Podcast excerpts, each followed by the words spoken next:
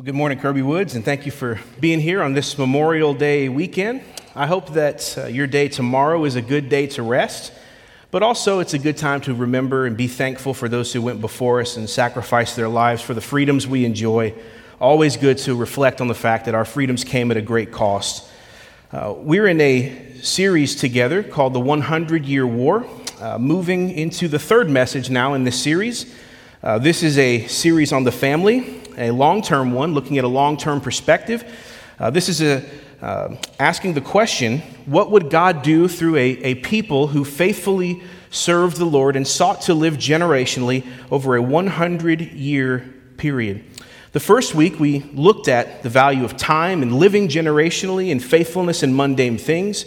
Uh, last week, we looked at the root of a family, the, the marriage of a man and a woman. And I made the case, hopefully, to you that marriage is the second most important decision of our lives. Uh, and we were challenged to invest in our marriages. Hopefully, wives, many of you pulled that card and got yourself a nice date this past week and weren't afraid to pull that. Well, today we continue uh, with very practical messages that build upon each other with the message entitled Establishing a Base. Establishing a Base.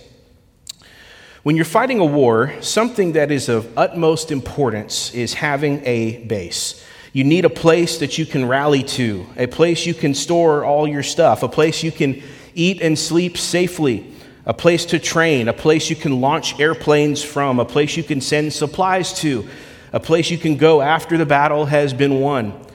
You don't have to know much about war to know that it would be pretty weird to just drop soldiers in the middle of enemy territory, have them win a fight, and just say, find your way home. Uh, there's nowhere to go to now. Just go back home. That would be strange. No, you need a series of bases, of strategic locations from which war can be planned and waged. I've only been on one military base myself. Uh, how many of you have ever been on a military base? Let me see. Oh, wow, a lot more than I expected. Well, I'm not special as I thought I was. Uh, I've been on one myself. It was a big one. It was uh, Lackland Air Force Base in San Antonio, Texas. Um, one of my chaplain friends gave me a, a, a tour of it. I was amazed at the size, and uh, there were massive airplanes. He pointed at one and said, Hey, that's the biggest bomber. That's the biggest plane our Air Force has. It was a C something. I, I saw it with my eyes. It was great. Uh, fighter planes everywhere. You know, you had the scene of the young people running in formation, shouting things as they were running. Um, and there were rows and rows of suburban style housing. There were massive office buildings. There were dorm style uh, barracks. And there were uh, there was even a big grocery store that they called the commissary uh, that was out there. I know for us that's a barbecue place, uh, but not there. And so, from, from sources that I could find, uh, it seems like the United States has the most bases of any other country in the world. Does that sound true to you? I believe it's true. At least the internet says so. 750 bases in 80 different countries. We have bases everywhere in places you wouldn't even expect or think that we needed one. Um, but the point that I want to make to you in this is that it is a, a clear strategy of the United States military uh, that establishing bases is a part of their plan. Establishing bases is what they do. Um, every successful war strategy requires some kind of a military base from which you can stage your operations and train your soldiers for the fight. So, the case that I want to make to you today is that the central base of the 100 year war is the Christian home. How can you establish your home as a base? What are some practical steps that you can take to change the culture of your house toward that of a Christian home? That's what I want to study with you today in God's Word. Uh, let's pray together before we read. Lord, would you use this moment in our lives? God, work beyond me and my frail attempts uh, at presenting uh, the truth. Lord, work through and past me, uh, that your word would stand tall and clear and that it would work in people's hearts, God.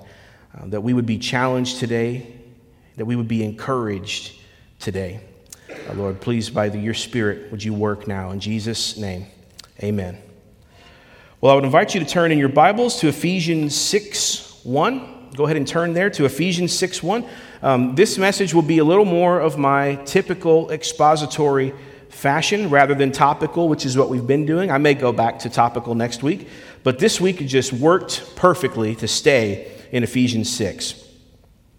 This is a short passage written by the Apostle Paul where he's laying out a series of relationships and situations, uh, what the new life in Christ should look like. And verses 1 through 4 of 6, he addresses the family unit in this letter. And I would like to say every word is so loaded and rich. I really had to, I had to limit myself to like four Greek words that I'm giving you today. You know, sometimes preachers can be a little, a little much with the Greek, right? We got to flex that we know something. So I'm trying not to do that today, but there are so many words I even could have given you uh, that are so loaded. I would really encourage that kind of study in this particular passage. So we're going to look together at Ephesians 6, 1 through 4. Paul writes, Children, Obey your parents in the Lord, for this is right. Honor your father and mother. This is the first commandment with a promise, that it may go well with you and that you may live long in the land. Fathers, do not provoke your children to anger, but bring them up in the discipline and instruction of the Lord. What we want to think about today is the establishing of a Christian home, a distinctly Christian home that is different from the way the world does it. Again, last week we began by saying you got to start with a equally yoked man and woman in a covenant marriage together. That's the root before the fruit. Remember what we said last week. But now we're building upon that, saying one of the fruits of marriage is children. And so now we're going to begin looking at what happens when children are introduced to the home. How do you continue to build the culture of your family.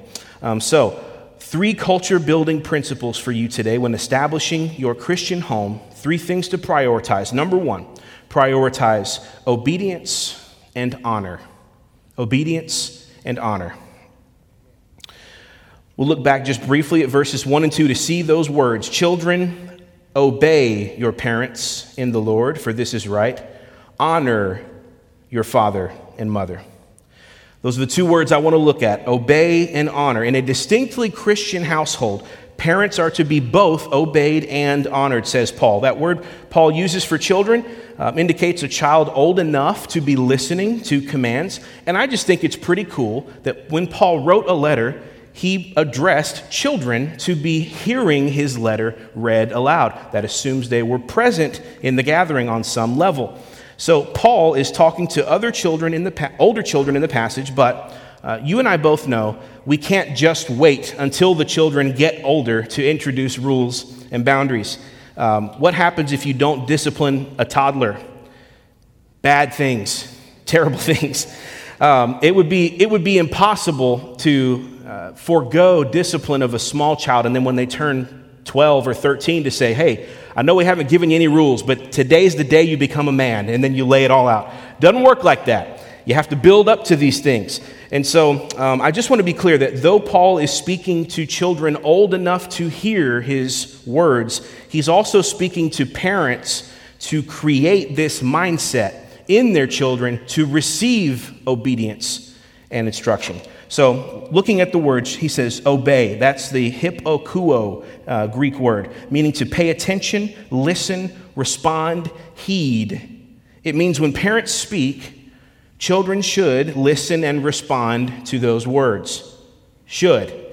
Uh, there should be an attention given when parents speak in the home. I think the first line of our memory verse of the month, Proverbs 1 8, uh, it says, Hear, my son, your father's instructions. Hear it, receive it. Um, don't let your words be in one ear and out the other. Psalm 34 11, David writes, Come, children, listen to me, I will teach you the fear of the Lord. Deuteronomy 6 4, the quintessential passage of the Old Testament law. Hear, O Israel, hear the Lord our God, the Lord is one. You shall love the Lord your God with all your heart, soul, might. Listen, O Israel. That's the, that's the command. Listen, listen. Heed this.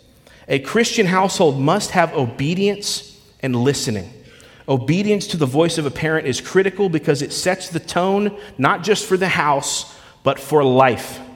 Listening to other important voices outside the parents. What happens if a child doesn't learn to listen to, son, don't go in the street? Stay put, don't leave daddy's sight. Don't answer the door for strangers. Don't touch that skillet, it's hot. You can get really hurt. But as you grow up, the stakes are much higher even than don't touch a hot skillet, more severe. Listening and paying attention young yields itself to listening and paying attention when they're older. The gospel itself is based upon hearing a message, listening to a message, and receiving information. If we teach our kids listening is optional, they won't just disobey you, they won't just tune you out they will disobey and tune out every other authority figure in their life. So let me describe a real world scenario to you. This is an interesting way to think about this. Um, and I, I want you to think about this for your own children. Children and youth that are disobedient and don't listen typically are considered to be annoying to most adults. Now, I know, you know, I know we don't like to say those kind of phrases with that much clarity, but I'm just telling you how it is, okay? Um, right, wrong, or indifferent, that's how it is. So if you're an adult, and you, you adults, you all know this, if you're looking to invest your life into a young person and make yourself available and pass along wisdom and biblical perspective, chances are you're looking for a receptive young man or woman who will listen to you. Conversely, you're going to consciously or subconsciously avoid those people who you see as unteachable, disobedient, or not one to pay attention to you. In any profession, this is true in your work, I promise it is. Leaders gravitate to teachable people. Leaders gravitate to people who want to receive that which they can give away. Uh, and, and subconsciously, we all do it, we steer away from unteachable people because we know it's a waste of time. What that means is, if you raise an unteachable, disobedient child, they're going to miss out on opportunities from role models in their lives that want to give away good things to them. I taught seventh, eighth, and ninth grade Bible classes in Colorado a few years ago. One of my students whom I met when I was, he was in eighth grade, and uh, it just seemed like he gravitated toward me. He always asked me my opinion on things. He, he stuck around after class, and most importantly, he listened when I talked to him, whether it was in class or out of class. I could see the wheels turning in his head. Whenever I spoke, he, he paid attention, he listened, and he asked me more questions. Well, guess who I subconsciously gave more time and effort and energy to? That kid. To him, guess what? He listens to my sermons today. He will hear it. He will hear this. It's you. It's, yes, you listening, it's you. And he texts me about questions in his life way after. I mean, this is six, seven years ago when I had him as a student. And he, hey, someone said this. How would you respond as a Christian to this? Hey, I'm going through this in my relationship. Hey, this is going on. What do you think? And guess what? I give him my time, I give him everything that I have because he was teachable and he paid attention to me. You want your kids to have that so that they can receive that from somebody else. That will follow them through life. They will receive quality mentors that want to give away their life to them. Paul says, Your obedience should permeate the household. And the other word he uses that's interesting is the word honor. Honor. Honor your father and mother. This is the Greek timao, meaning to hold in esteem to respect, even in some cases to provide for. Parents, one of the primary issues we see ravaging our society today is a lack of respect for authority. I will tell you something people who don't respect the law, people who don't respect police officers, people who don't respect their teachers in a classroom did not just wake up one day like that. That's a result of living in a home where parents were not honored, and specifically dad was disrespected or not there. Teachers are quitting right now at high levels, not because the pay is bad, as we're told sometimes. That's not why teachers are frustrated and why teachers are quitting. It's because they're tired of being disrespected from the students.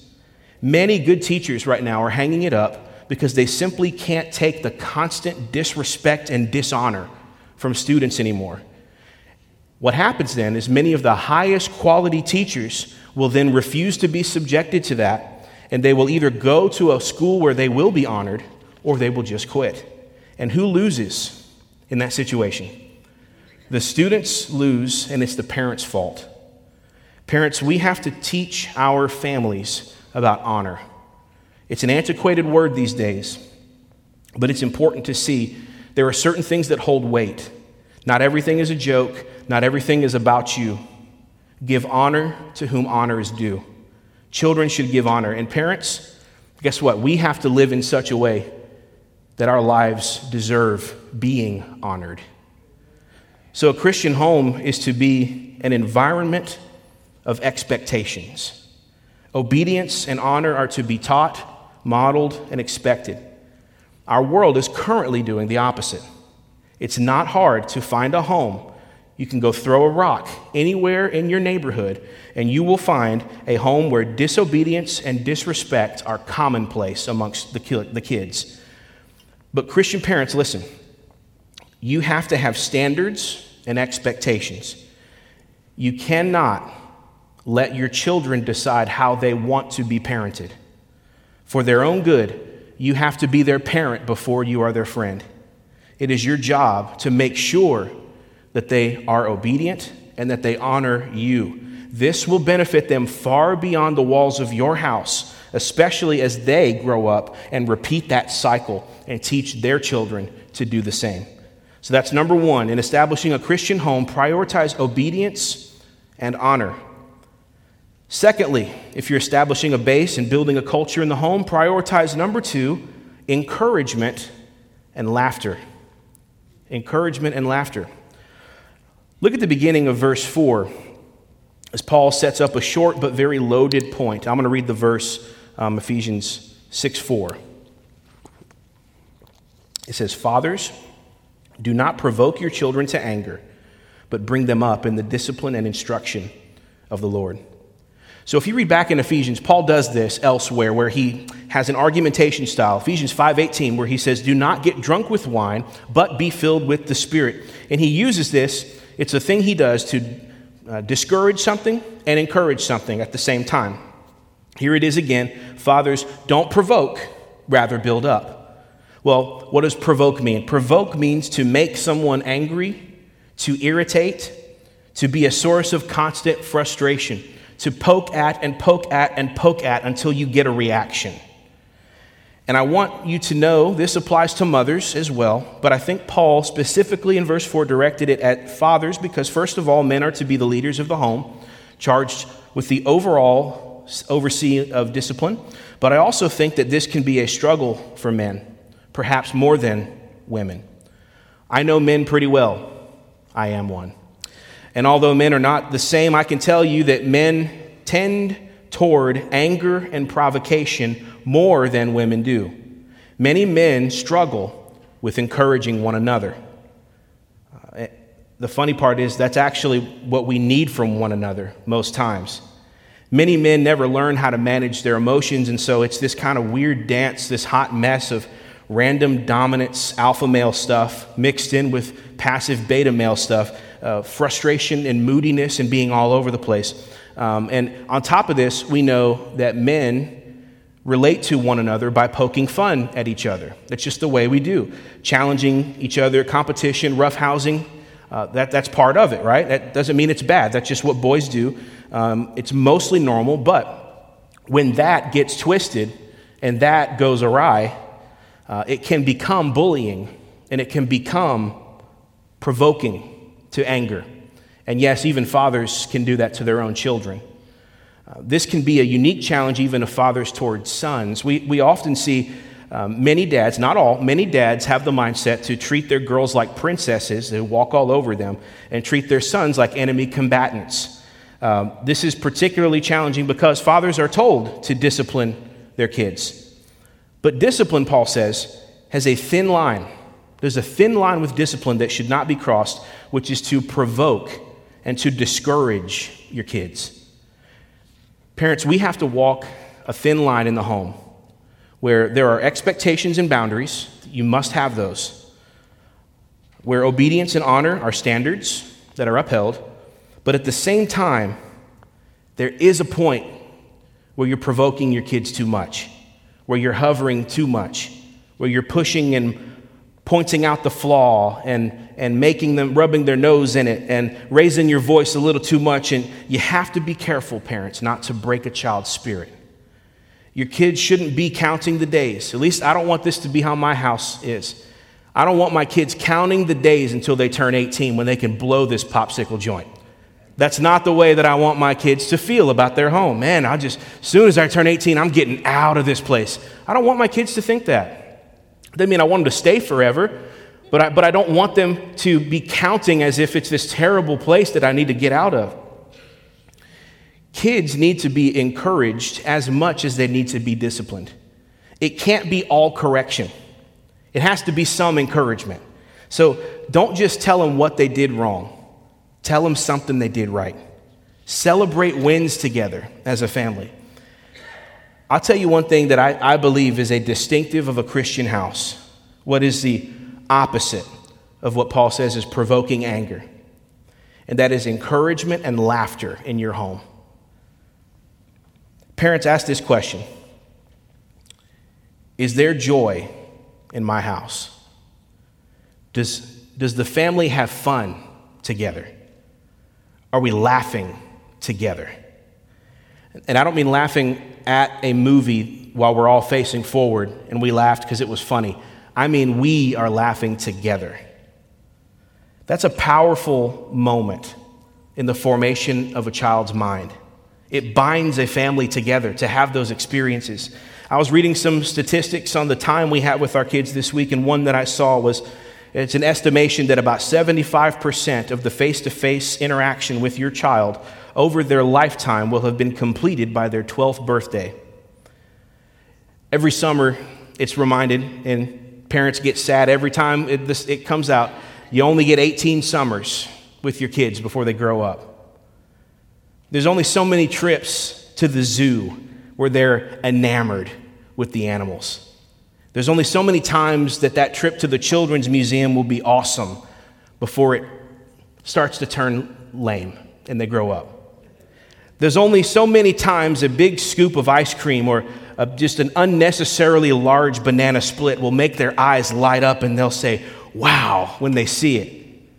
There's only so many trips that you can go camping before they grow up and want to go with their own family. So let me encourage you, parents out there make sure you're having fun with your family now. Laugh now. Make memories now. And again, it's not just fun for this moment, it's teaching your kids that you love them and they will pass that along to their kids. Do things from time to time that break up the monotony of your rigid schedule. Be spontaneous. Surprise your kids with something. Go get ice cream together. Go play a yard game. Have a, a, contest at home. Take the vacation and make it about fun, not frustration that you didn't hit the checkbox. Have fun.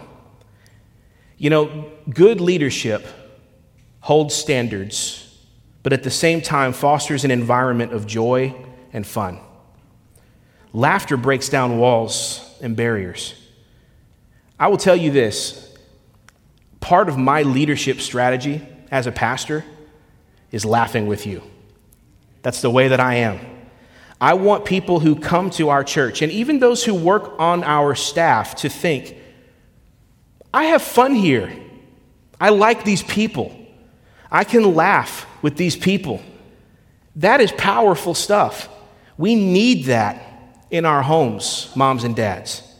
So don't provoke your children to anger, but build them up, raise them up. The culture of your home should be obedience and honor, tempered with encouragement, joy, and laughter. Kids that loved their childhood will grow up excited to start a family because they want to relive all of those memories with their own kids. That is a cycle that we want to perpetuate in the Hundred Year War. So, in building a Christian culture in your home, you want to build in obedience and honor. You want to build in encouragement and in laughter. And third, you want education and training. Education and training. Paul says, Do not provoke your kids to anger, but rather, so here's the other side of the comma. Rather, what? Look at verse 4 but bring them up in the discipline and instruction of the Lord. Don't tear down, bring up. That word bring up means to nourish, to, to feed, to invest a considerable amount of time, to invest in the rearing of children, not, not to tear down and discourage, but to raise up, nourish, and feed. One Greek dictionary even said to bring one to maturity. That's how long it is. Now, here's where it gets very interesting. What are we to bring them up in? Well, it tells us the discipline and instruction of the Lord. NIV says training and instruction. KJV says the nurture and admonition of the Lord. Now, I looked at these words to try to help you understand what they mean in their original context, and I will tell you, my mind was blown when I looked at one of these words, which takes a lot to blow my mind anymore, but here we are. These two Greek words indicating uh, what we are to raise our children up in, there's two words one, paideia, two, nouthesia. Paideia and nouthesia. Now, paideia is more of the positive term. It's what you do, it's what you build, what you create. And nouthesia, more of a correction term, what you admonish, what you discourage. Now, again, I went down a rabbit hole as I began to pull the thread on that word paideia. So, before we get into it, I want to set you up. Can I set you up for later? Uh, I want you to agree to something up front with me. Think about the Apostle Paul, the author, his academic training, what we know that he knows from his sermons, um, when he travels around preaching, especially in Corinth, Thessalonica, and Athens, all the places he went to and preached. All right? Question for you Do you believe that Paul had a solid understanding of the greater Greek culture? Do you believe Paul knew the Greek culture? I'm hearing mostly yes. Okay. Here's another one. Do you think Paul knew who Plato and Aristotle were and may have even studied their works? Okay? I think so too. I just wanted to make sure you were on this train with me before we got going. So, um, I think there's evidence from 1 Corinthians alone that Paul knew the Greek system. Um, and, and I say that because the Greek word he chose, paideia, is a massive word in Greek culture. So our English Bibles render it discipline or nurture. And, and I know you got to make a choice as a translator, but man, it's just, those are so small compared to what this word means. What did paideia mean to the Greeks? Well, we can look at quotations from Plato and Aristotle in the 300s BC, and it, it came, that's when the word came to uh, its, its usage in the term that we see it today. So here's how they saw it the goal of paideia is to teach love toward things that deserve love, repudiation toward things that deserve repudiation. It should harmoniously combine admonition and habit to safeguard against sexual excesses with gluttony and their consequences. Along with gymnastics and music, language and writing also are essential. Musical education is to be a noble source of joy. It fashions the ethos of the soul and endows with moderation, force, and decorum. The aim is the good man. How do you pick one word to describe that? Uh, that's what the Greeks saw paideia was. And that's it really, it's everything that went into the building of an ideal citizen. That's what the word is. It was everything that happened to them educationally and culturally as children, as students, as citizens, everything that formed their worldview, along with the body. And I mean, you got gymnastics in here, all right, uh, with music, all sorts of things. A hundred years later, after, after um, the Greeks, was a Jewish philosopher named Philo of Alexandria. He gave his definition of paideia and said it is two things primarily education and culture.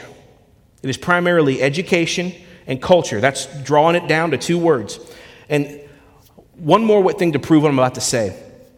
As the Roman Empire took over and Greece lost their power, the Romans gained power, and they needed to capture Paideia in Latin, their language. They picked a word. The word they used is humanitas, which is where our current field of study, called humanities, comes from. What is humanities? Well, it is the study of all languages, literatures, arts, history, and philosophy. Again, a lot of stuff. So, let's back up from all that history we just looked at. When Paul says, bring them up in the paideia, it's way more than just if they're bad, give them a spanking. A whole lot more than that. It's the entire education and culture that a child is exposed to that forms them in the mold of the ideal. It's everything that forms a person into who they are. And what really makes this get real for us is that Paul adds two words to the end of this bring them up in the paideia of the Lord, of God. We are to raise up our children in an education, worldview formation, and culture formation that is devoted to God. The same way that the Greeks had secularized uh, a philosophical and ethical system to create their ideal good man, Christians are to have a system that does all of those things and answers all of those questions, but with the scriptures guiding the direction and with the recognition that Christ is Lord and King and shapes everything. This affects every part of life. So, three practical takeaways. I'm going to get really real here as we draw in our conclusion, okay? Three practical considerations to take away in light of the command. If Paul really meant raise up your children in the paideia of God, three quick takeaways for what that means. And I'm going to go in increasingly hard pills to swallow from least to greatest, okay? Number one, first, parents this absolutely destroys the concept that the only Christian education your child needs is at church two or three hours a week. Destroys it. Listen, we will do, on behalf of Kirby Woods, we will do our absolute best. We will do the best we can. And furthermore, I will tell you, we are going to invest in our children over the next two years in big ways. But even with all of that, we just don't have access to your kids for enough raw hours to do the kind of damage that we need to do. In a way uh, that, that would actually change their hearts and lives. We, it, it's a brief exposure that we get with, with our kids. The, the bulk of the weight of the hours of their life is going to fall to you, parents. I think that Moses wrote on this concept. I think Moses and God had this concept of paideia before the Greeks ever said it. I can show you from Deuteronomy 6, 4 through 9. It'll be on the screen. I'll read it for you. Uh, Hear, O Israel, the Lord our God, the Lord is one. You shall love the Lord your God with all your heart and with all your soul and with all your might. That's the summation of the old covenant. And these words that I command you today shall be on your heart. You shall teach them diligently to your who? children, and shall talk of them when you sit in your what? House. And when you walk by the way, when you lie down, when you rise, that's a whole day, by the way. And you shall bind them as a sign on your hand, and they shall be as frontlets between your eyes, and you shall write them on the doorpost of your what? House and on your gates. We must, we must recover the view that parents are teachers and the home is a place where training takes place. I tell you, I saw a clip from Adrian Rogers this week, um, and he said this We complain that the Ten Commandments are removed from the schoolhouse and other places, but how many of us parents responded by putting the Ten Commandments up in our home? Furthermore, how many parents even know the Ten Commandments? I thought that was a powerful statement. Uh, it, it exposes the common view that it is everybody else's responsibility to train up our child but us. And that is not true. That's first. Second, the second practical takeaway from raising your children in the paideia of God It is hard to read the definition of the phrase paideia of God and come to a real world application that looks like our current public school system. I understand every teacher, every school, every district, every administrator, every state is different. I understand that. There are great and wonderful, godly teachers fighting the good fight for our kids. Some of you here in the room are doing that. Praise God for you. I was raised in public school myself. But listen, things today are not what they were five years ago. There has been a massive change for the worse. And my point is that if you look into this concept of paideia as Greeks saw it, and then Paul commands us take that, subvert it, Christianize it, and combine it with Deuteronomy 6, it is hard to say that handing our children over to the secular government for their education for 13 years plus four more of radical anti God college is obeying Ephesians 6 4. We need to be asking the question. Just ask the question Can I say before the Lord, I am raising up my children in the paideia of God in that system? If the answer is yes, God bless you. Go and be blessed and be on your way. But if the answer is no, don't keep doing the same thing and expecting different results. That's number two. Thirdly, for our practical applications in the real world, if we are to raise up our kids in the paideia of God, and every definition of paideia you can find seems to indicate, and everyone I read said this, that it refers to the culture our children are raised in and around. Christians, we can no longer say that it is not our responsibility to fight the culture wars.